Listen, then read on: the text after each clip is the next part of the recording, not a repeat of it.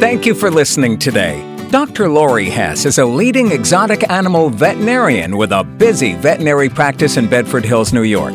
If you need more information on any ZuPreem product or have questions for Dr. Laurie, go to our website at www.zupreem.com where you can contact us.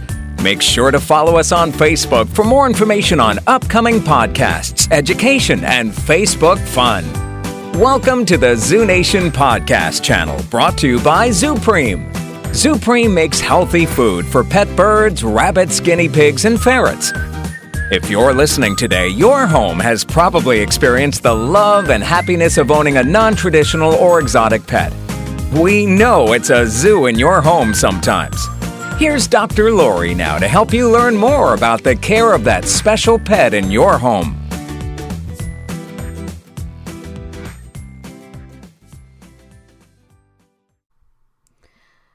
I'm Dr. Laurie Hess, Director of Pet Health and Nutrition at ZuPreem, and you're listening to podcast number 50. Today, we're going to talk about Rabbits 101. This is really a fun topic for me because rabbits are such popular pets. I've seen uh, the number of rabbits in my animal hospital population just explode lately, literally.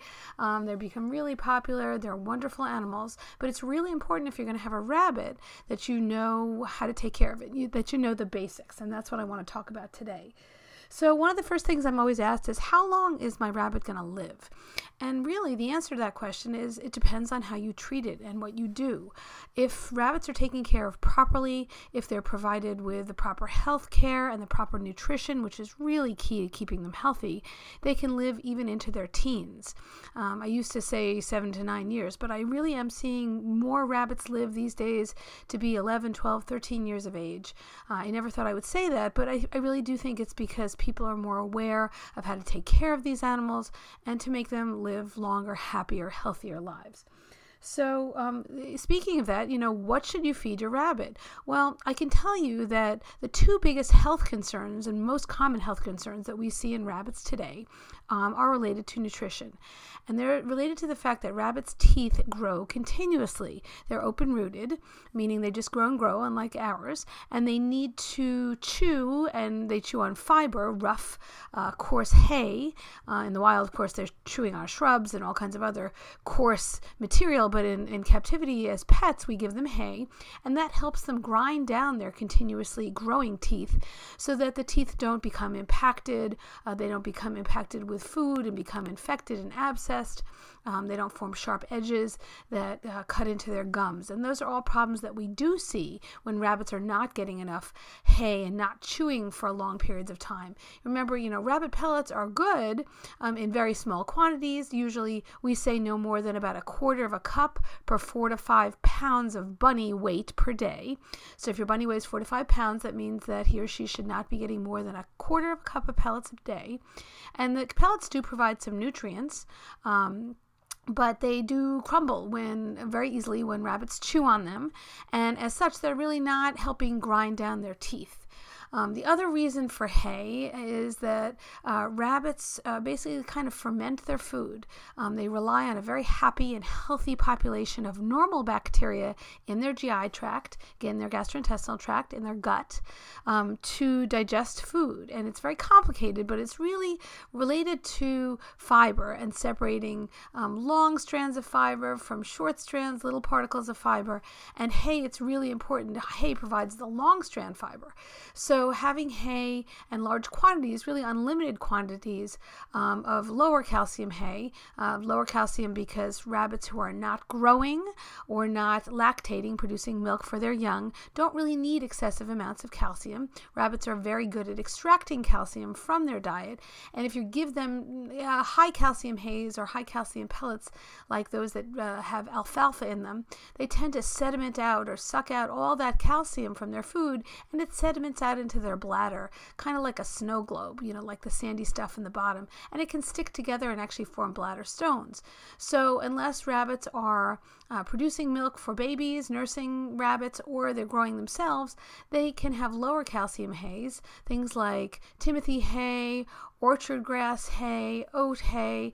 Um, there's a whole variety, meadow hay, all of those kinds of hays have lower calciums um, than alfalfa. But the other point of hay, you know, again, is providing that fiber. When rabbits don't get enough fiber and they have too much carbohydrate, which is what pellets are in their diet, they tend to get a condi- condition called gastrointestinal or GI stasis, where the bacteria that normally happily ferment their food in their intestinal tract slow down.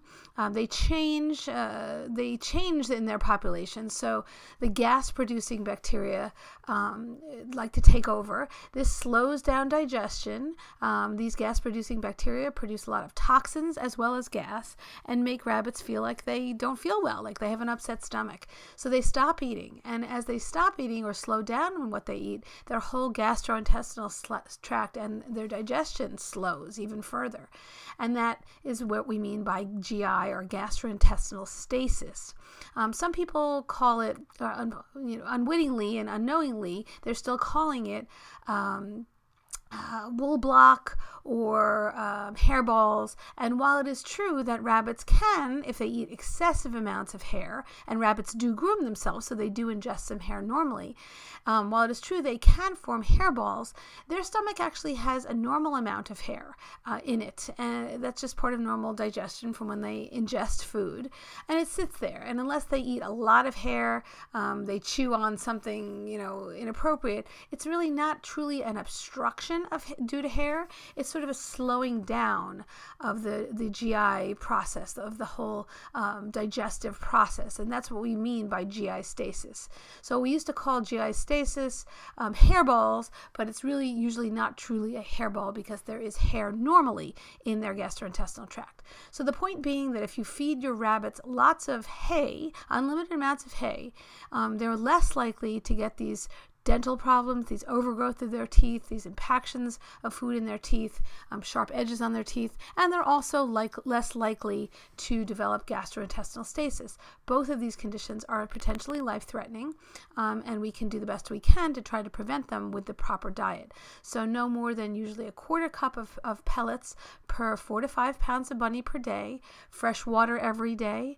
Uh, leafy dark greens are great, and there are some other greens that you can feed. We'll talk about that in a second second. Um, and then unlimited amounts of lower calcium hay, like the ones I mentioned. Now, when it comes to greens, greens provide a great source of water and micronutrients, and they also provide some fiber. Um, we always hear that rabbits should eat uh, carrots. Of course, you know, in, in the comics and everything and cartoons, we always see Bugs Bunny eating carrots.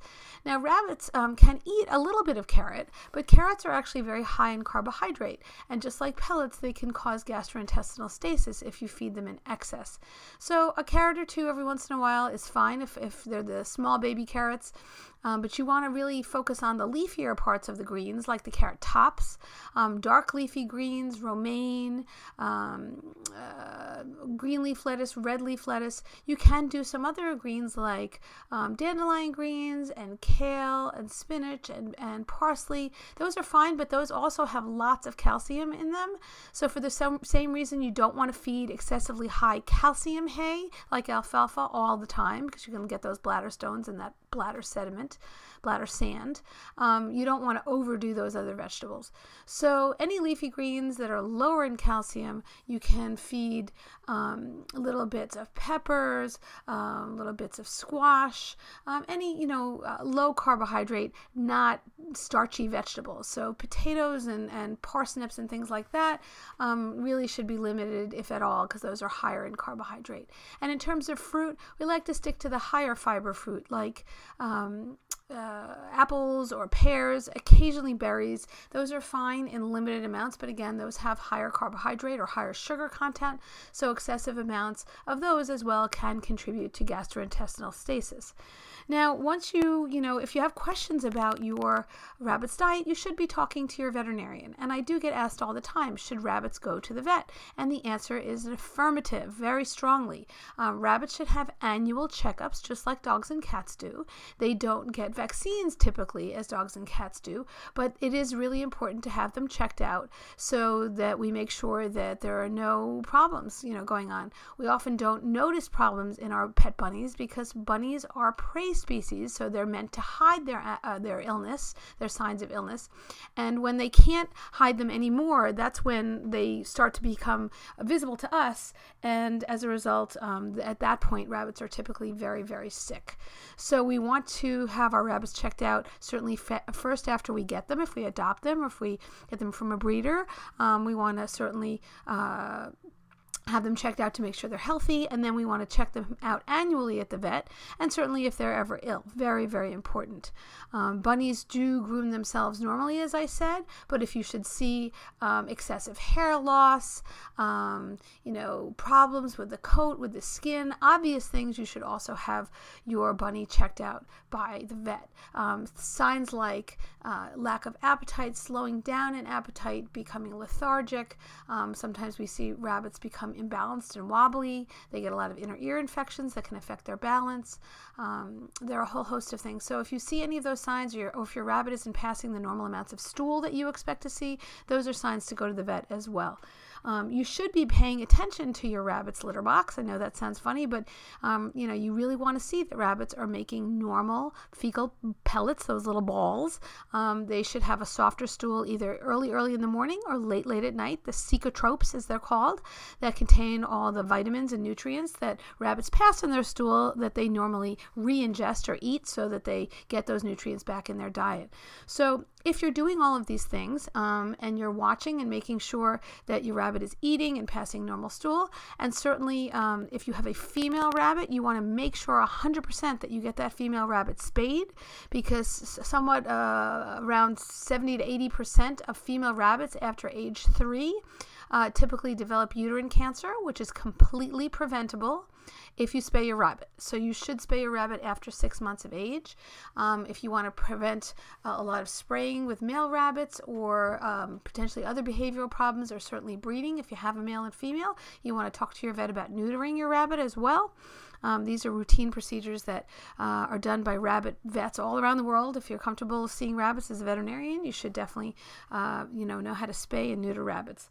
So, um, if you do all of these things, as I said, you can uh, prolong your rabbit's life, make that rabbit happy and healthy, um, have more time to enjoy your bunny, and your rabbit could potentially live, uh, you know, 10, 11, 12, even 13 years. So, I hope that you've learned some information today about taking care of our rabbits. Um, we've covered Rabbits 101. Uh, remember that um, throughout these episodes, when you're listening to Zoo Nation, um, you should follow our ZuPreem pa- Facebook page where we're going to have posts before every show where you can ask specific, specific questions for me to answer on the show. You can also see some sneak pe- peeks to episodes there you may have missed there as well. Um, and if you really have very specific questions you want to ask, you can contact us at 1 800 345 4767 or at customer care at zupreem.com. Thank you so much today. This is Dr. Laurie Hess, and thank you listening for listening to Zoo Nation. Thank you for listening today. Dr. Laurie Hess is a leading exotic animal veterinarian with a busy veterinary practice in Bedford Hills, New York. If you need more information on any ZuPreem product or have questions for Dr. Laurie, go to our website at www.zupreem.com where you can contact us.